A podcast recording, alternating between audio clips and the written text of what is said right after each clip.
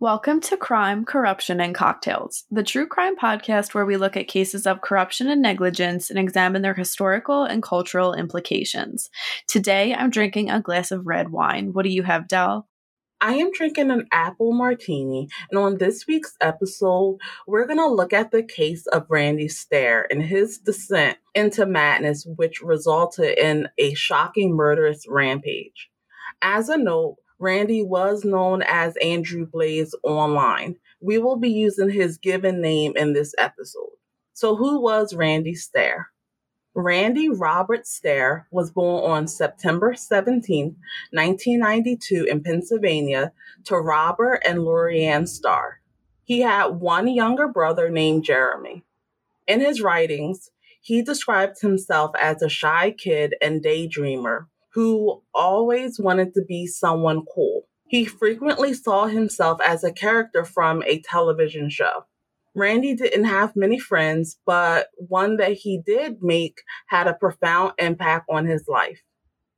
Matthew helped Randy get into video recording, and Randy said, quote, when we would hang out, I could remember begging him to make videos with me. I didn't care what they were about. I just loved to record, end quote.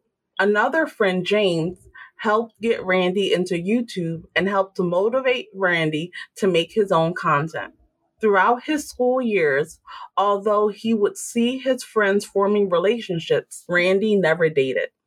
Randy started YouTube in 2007 with several channels that were terminated due to copyright strikes. This did not stop Randy from pursuing his dream of being a YouTube star, and on June 9, 2008, he created Pioneers Production.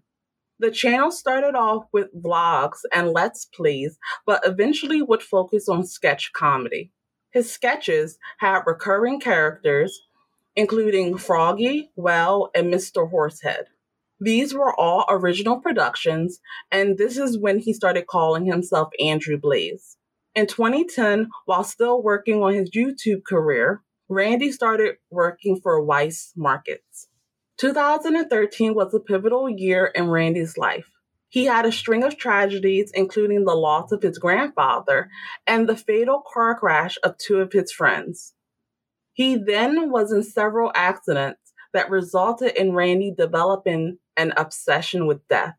His videos reflected this change and featured darker themes than what were typically present on his channel. Another significant moment was his reintroduction to the cartoon Danny Phantom. He grew an obsession with the character Ember McLain. Randy describes this moment by stating the following quote, Ember led me to rediscovering who I was. End quote. For those who are unfamiliar with the show and this character, Danny Phantom was a cartoon that ran on Nickelodeon for three seasons. It features the titular character saving his town from ghost attacks after becoming a ghost human hybrid. The character Ember McLain is presented as a villainous musician who gains power when people say her name. Her anti authority stance, along with the hypnotizing guitar strings, are used to attack the different characters in the show. His obsession with Ember McLain led to the creation of Ember's Ghost Squad, the EGS, and having mostly Ember related content across his social media profiles. This included the creation of a YouTube channel in 2014. EGS was a fan fiction based on the character that allowed Randy to channel all of his sinister thoughts in this creation. This was coupled with Randy developing a hatred of people and the real world. His writing showed an increase in homicidal and suicidal thoughts. Ember's Ghost Squad went from a way to express his anger to what he felt was him. He stated, quote, Everything with EGS just felt so familiar and was far beyond coincidental. It's where I've been sent from, end quote. The characters he had created in addition to Ember included Mackenzie, Rachel, Harmony, Froggy, Sydney, Alex, Celesta, Matilda, and Madison. Randy described these as, quote, real souls who all lived and died on this planet, end quote. Mackenzie was his romantic interest, and he said she would talk to him and comfort him. Many of the quotes used have been from Randy's writing, which he started to document his thoughts on his life and his desire to attack the others. His writings also described his obsession with the Columbine school shooting and specifically his admiration of the perpetrators, Eric Harris and Dylan Klebold. During this time, Randy also struggled with gender dysphoria. He did not consider himself transgender, but did wear feminine clothing. He believed his soul was female and that he would be resurrected as a ghost girl when he died. He was opposed to therapy because, quote, he didn't think people would understand him, end quote. Randy began uploading his animated series based on Ember's Ghost Squad. This series was based around Ember and her friends recruiting other teenagers for their group and going on different adventures.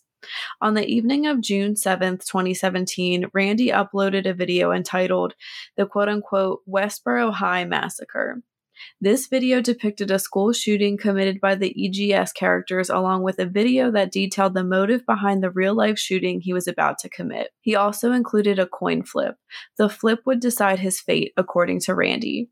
Heads was taking his own life at his house, and Tails was murdering his coworkers at the supermarket and himself. He flipped it five times and got three tails. Randy arrived for his shift at Weis Market at 11 p.m. He went to the back of the store and blocked the emergency exit. He then started work as usual, stocking shelves and cleaning up the store. At 12:10 a.m., he sent out links to files and videos that described his plans via his Twitter account. He then blocked the other exits of the store and locked the automatic door at the entrance. He had concealed two pump action shotguns and killed three of his coworkers. Victoria Brong, Brian Hayes, and Terry Lee Sterling. Another employee, Kristen Newell, had not heard the shooting due to using headphones as she worked. CCTV showed Andrew standing behind her and then walking to another aisle. He then shot multiple propane tanks, which failed to explode. During this time, Kristen realized what was happening and escaped the store by removing the display and breaking the glass door. She ran into the bushes and called 911. After firing more shots at random items in the store, Randy went to the deli section and died via a self inflicted gunshot wound. Jenny, what are your thoughts on this case? I don't remember hearing about this when it was happening, and it, really wasn't that long ago. I think it's a very obvious display of mental illness. And I know we're going to talk about this, but creating a fantasy escapist world for yourself and just getting so far drawn into that. Something that really stands out to me is him flipping a coin. And, you know, it's as simple as that. I'm either going to kill myself or I'm going to kill other people too. That's really upsetting. And it just, it feels so arbitrary. I think he did definitely want attention to an extent. And that's, I think, part of why he committed these murders. And I mean, I guess anybody that is posting videos to YouTube wants some type of attention, whether it's for a positive or a negative reason. And I think we really see that with Randy. What are your thoughts? I definitely agree with you. I think when looking at his writings, it just screamed that he really didn't have complete control over what was going on not trying to reduce his culpability as he is absolutely 100% responsible for what was happening but his writings speak to someone who felt like they had no reason to go on no reason to even like humanity. And that led to him becoming super obsessed with a fantasy world first with one that was created by someone else in Danny Phantom, and then the one that he created for himself, which featured Ember. I always found it strange that something that was so kind of innocuous in a way. Like I remember watching Danny Phantom, and it would never dawn on me that this had inspired such a dark and twisted crime spree to happen. Yeah, same here. I remember watching it and I think it came on maybe when I was like kind of getting over Nickelodeon. But it is really interesting to see what people will latch on to and how far their fantasy and obsession will go with, you know, just a mundane cartoon. The creators definitely did not have this in their minds as they were working on this show. It's it's wild. Yeah, and I think that speaks to what creators are looking to get out of the products that they put out there. We're getting ready to go into fan fiction, but this question always comes up of how is someone interpreting the art that you put out and does someone bear responsibility for how people interpret the art that they put out? I would lean towards no. You know, people are going to feel how they feel about what you put out and they're going to be able to form their own stories. But I guess my question for you is do you think that artists should be careful in how they are presenting their art so that it's not used for nefarious purposes? I hesitate to say yes because I think like once if you're putting out something as innocent as Danny Phantom was and is, I mean, it's really out of your control once someone, you know, starts to find some kind of deeper meaning in it when that was not your intention at all. Like we said, it was like a, a cartoon about a ghost, sort of ghost boy that like fought crime. I don't really know how too many people could feed into that and relate to it and see themselves in it. So I would say, I mean, like I was saying, that was an innocent show. Maybe some other darker shows I can see like uh maybe you need to like think about that some more but I would tend to agree with you Dell. I don't really think it's the creator's responsibility so Randy Stair had developed a fantasy world which focused on his favorite character within Danny Phantom, Ember McLain. This is one way many people engage with their favorite shows and characters, and it usually does not take such a dark turn. This fantasy world is known as fan fiction, and it is a way for people to enjoy their favorite type of entertainment while infusing their own creativity.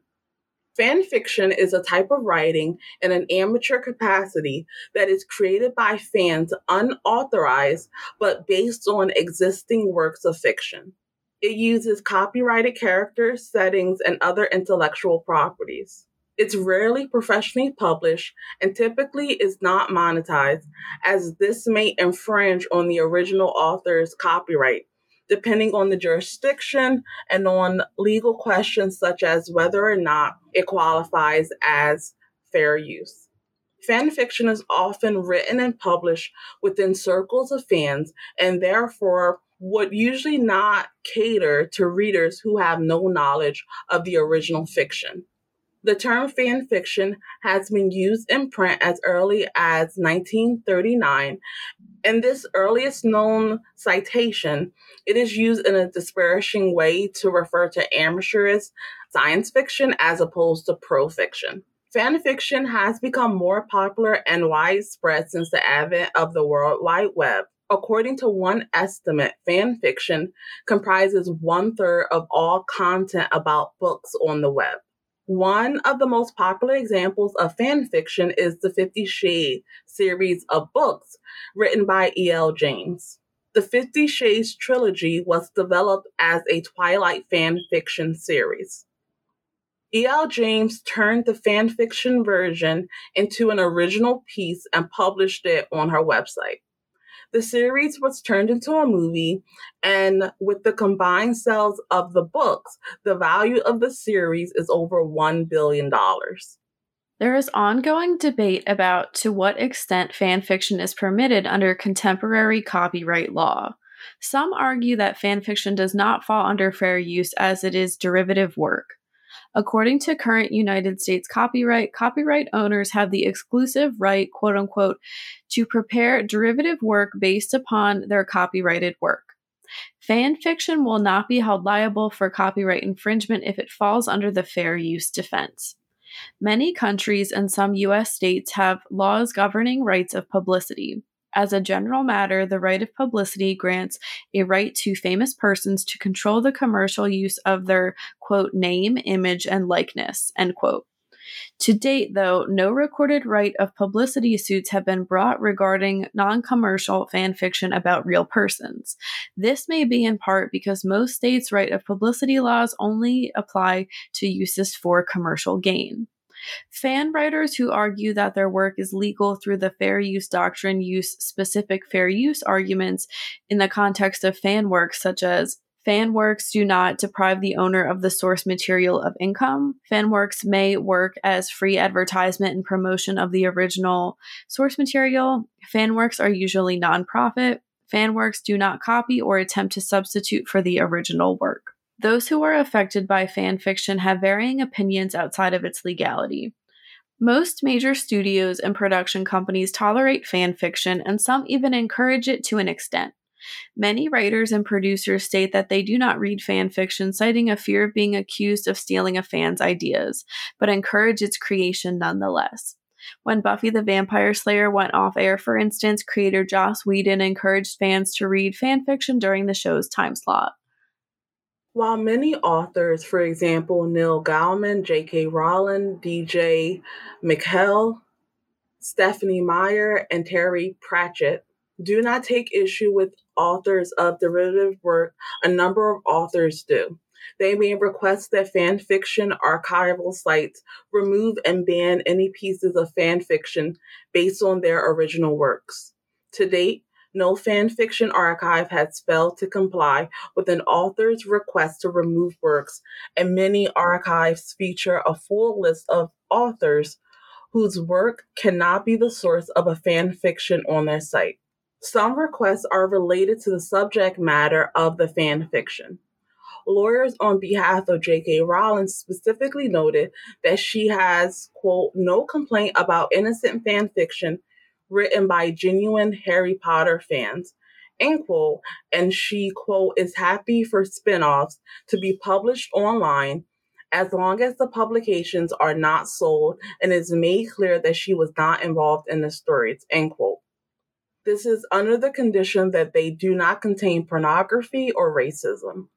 Anne Rice objected to fan fiction based on any of her characters mostly those from her famous interview with the vampire and its sequel, The Vampire Chronicles, or other elements in her books. And she firmly requested that fanfiction.net remove stories featuring her characters. Similar efforts have also been taken by Annette Klause, Robin Hobb, George R. R. Martin, and Robin McKinley, among others.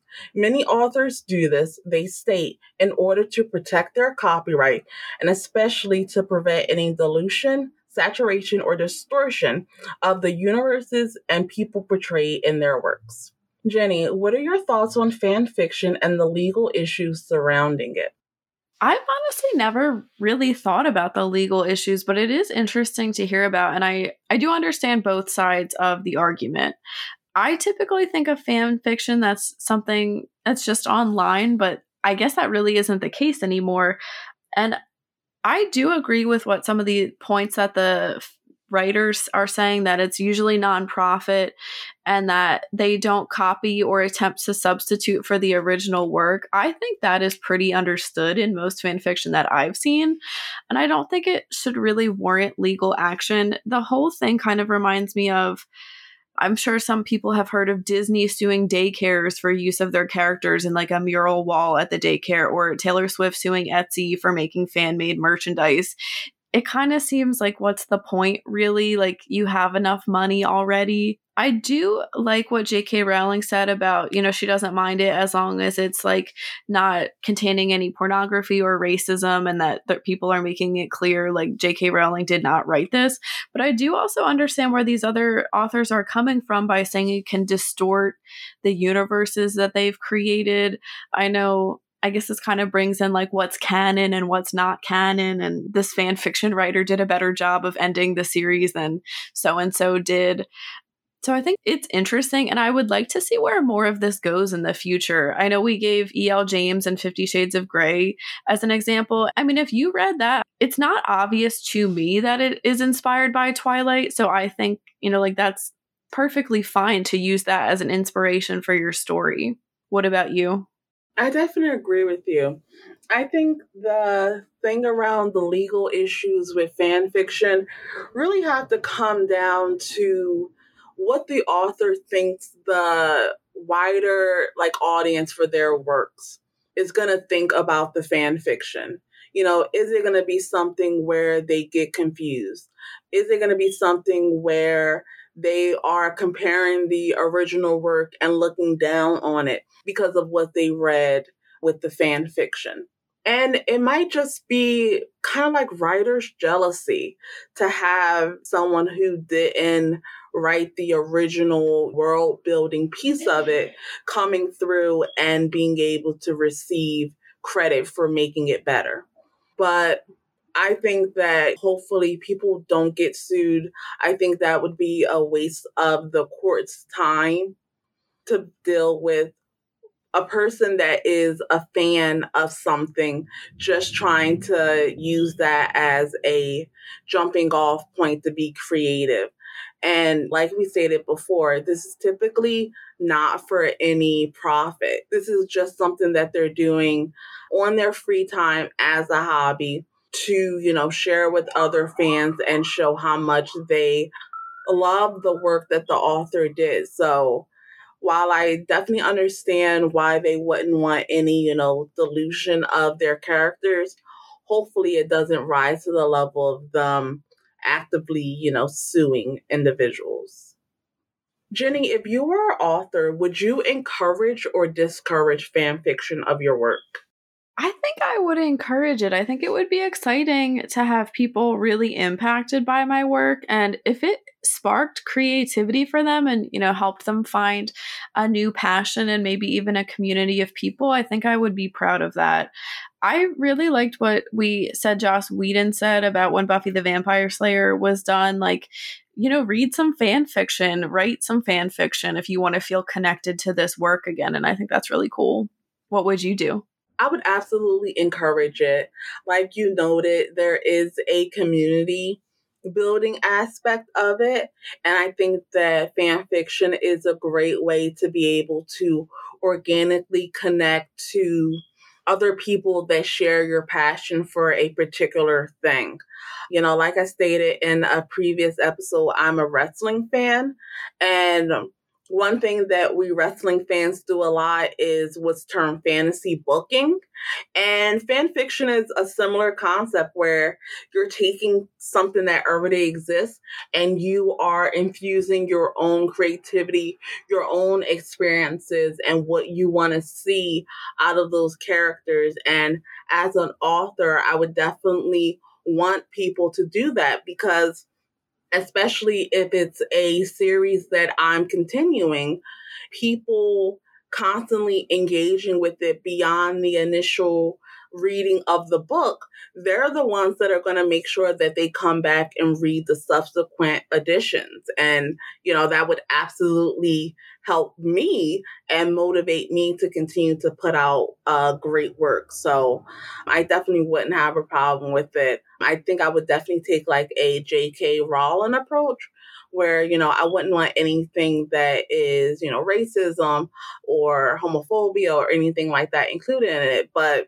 just creating uh, additional worlds and showing the characters in a different stage of their life than the ones that I write for them, I would absolutely enjoy reading that. Randy Stair could be described as having an identity crisis in addition to the multitude of other issues he was suffering through.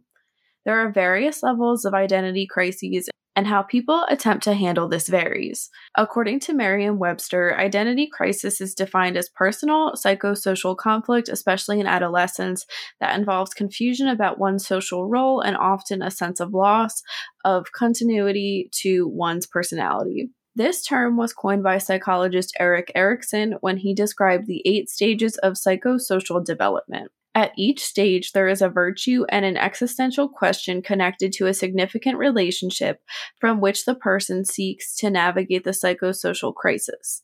Events that disrupt that can cause a significant negative impact on a person's life, including their sense of identity and sense of well being.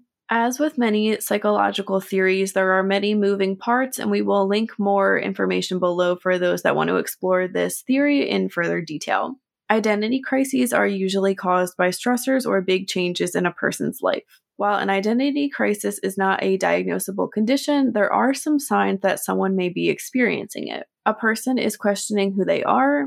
This questioning is causing great personal conflict there was a big change that affected your sense of self, and a person is searching for more meaning, reason, or passion in their life. Experiencing an identity crisis can lead to a sharp decline in someone's mental health, including depression. Although the stressors related to identity crises are usually considered bad, this is not always the case. Any major life change can cause someone to question their place in this world. Some examples include getting married, getting divorced or separated, moving, experiencing a traumatic event, losing a loved one, losing a job, or getting a new one, a new health issue, or a change in a chronic condition. Luckily, there are ways to cope with identity crises when they happen. A person can search for joy and meaning. This could be finding a new hobby, volunteering, or reconnecting with past friends seeking outside help. This could be from religious groups, social clubs, friends and families, support groups, or getting professional help. And a person trying to limit internal and external judgment. Jenny, what are your thoughts on identity crises and the ways that people can cope with them? I definitely think that most people will have some type of identity crisis in their life whether it's you know something big or something on a smaller scale. I think a lot of this probably has to do with just the societal expectations of people like i need to get married by this age. I should be this place in life. I have all of this but i'm not happy and i feel like i should be. Um which is something a lot of people can relate to and i think it's something that as a whole people are talking about more now, which is really nice to see. I've never really given much thought to how people can cope with this, I guess, outside of like therapy and seeking professional help. But it's interesting because getting involved in a religious group or a social group, meeting new people, changing jobs, I think those are all probably good ways to cope. And I think any reflection you can really do within yourself, especially when you're feeling like you're going through some type of crisis, is really helpful. What do you think? I definitely agree with you. I think that when I originally started looking at this topic, I kind of associated it with like either teenagers or kind of like that stereotypical male going through a midlife crisis and he gets a convertible and tries to get a new wife and gets hair plugs. I kind of had that those stereotypes in my mind. But then looking at it, it's just anything that makes you do a major shift or changes how you relate to someone or other people. And I can definitely understand why someone would have identity crisis when you don't know what the future is going to hold. You don't know exactly how you're going to fit into things or how people may interpret a change that happened in your life especially if it's one that you have some control over. I do think it's good that people are able to seek outside help and that there's so many different avenues. I think it really just depends on the person, which one works best for you you know, like if you're not very religious, then going to church probably is not going to help you as much, but maybe going to a support group would. You know, if you're someone that has a large network of friends and family, that might be the best for you. I always think when it comes to strategies for coping with things, giving people a lot of different options helps because people are able to make it fit into who they are and what has worked for them in the past. I think that when looking at this and Randy's stare, I guess I just wonder like, what could have helped him because he was so isolated. And he had his writings, but it definitely seemed like he wasn't as forthcoming with the people in his life. And I wondered that if he was, would they have seen like some warning signs and been able to get him the professional help that he definitely needed?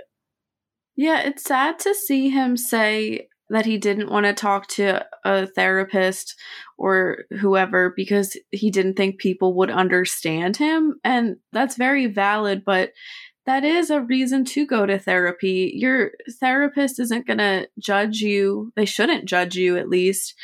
And they are there to help you. I think every, honestly, I think everybody could benefit from therapy at some point in their life. I really recommend it for people. And I mean, I don't think it would have cured him of all his problems, but I think it would have helped him. And like what we're saying, ways to cope. Resiliency is so important in life. Yeah, I definitely agree with you. Even if you think everything is going perfectly in your life, sometimes therapy might just be a good way of reflecting on that and being able to engage with the third party to really be able to take stock of where you're at and be appreciative for where you are and you know use that as motivation to stay on the right track. I think that people tend to associate therapy with something extremely negative, and there's a lot of stigma around it, but hopefully in the future that stigma can be removed and more people would be comfortable not only going to therapy, but talking about the benefits that they receive from it. I think that's a great way to end it. That wraps up this week's case. Thank you for listening. Let us know in the comments what you think about Randy Stair. You can read more about this case and how to support us in the links below. We will be back next week with an episode focused on the wrongful convictions of Kennedy Brewer and Levon Brooks. As always, stay safe.